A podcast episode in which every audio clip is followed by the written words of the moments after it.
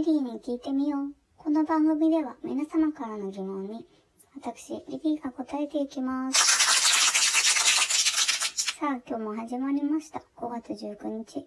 今日番組の後半では、ボクシングの日についてお伝えします。まずは質問いきましょう。リリーさん、こんにちは。こんにちは。私は自粛が明けて、お寿司屋さんに行ってきました。まだまだ物々しい雰囲気だけど、また食べれるようになって嬉しいです。リリーさんはお寿司で毎回頼んでしまうネタはありますか？ありがとうございます。この方は中トロ頼んじゃうそうですね。うん、美味しいですよね。私は穴子です。穴子大好きで、多い時はやっぱり一皿で済ませられなくて、2個とか3個とか食べちゃいます。こう食べるときは穴子の形を想像しないで食べるようにしています。みんなそうかな？そろそろお寿司食べたいなあ、でもファミマのサーモン寿司も好きです。なんか5個ぐらい入ってるんですけど、数もちょうどよくて、ね、結構手軽でいいいいかなと思ってるんですよね。今まだお寿司屋さんに行けないよっていう方も、出前とか持ち帰りとかやっているところが多いと思うので、調べてみてはいかがでしょうか。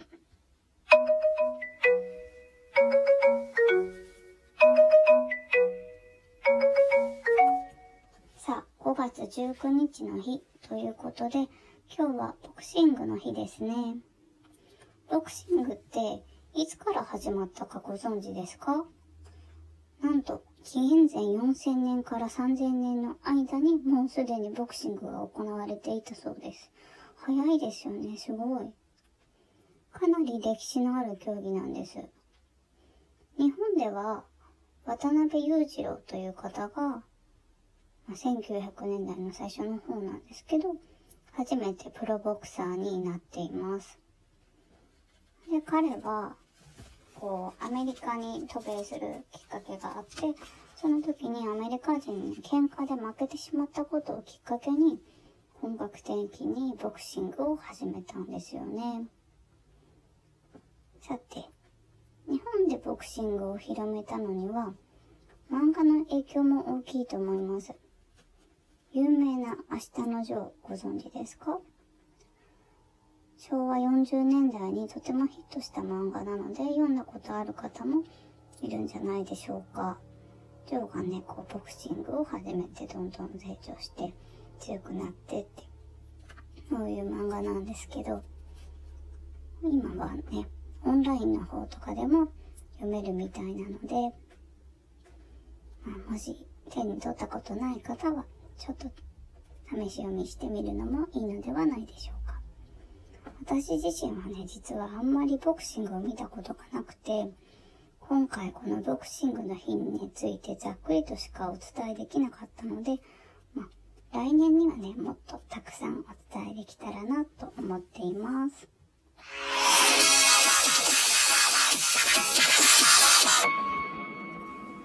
いかがでしたか？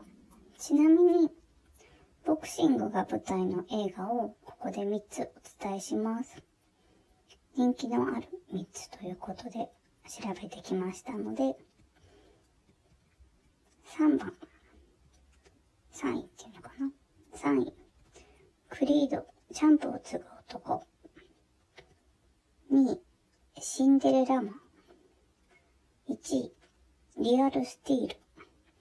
このリアルスティールはスピルバーグ監督作品だそうなので、かなり期待できると思います。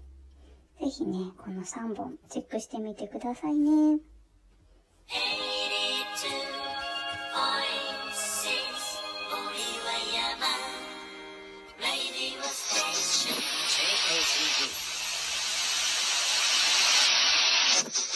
そろそろお別れの時間が近づいてきました。リリーに聞いてみよう。この番組では皆様からの質問をお待ちしています。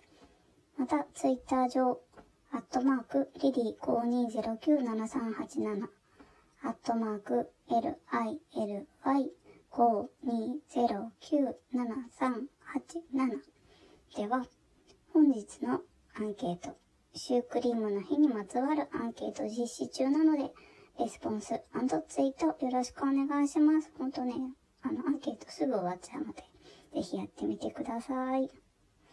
結果は夜の回で発表させていただきたいと思います。次回もお楽しみに。See you!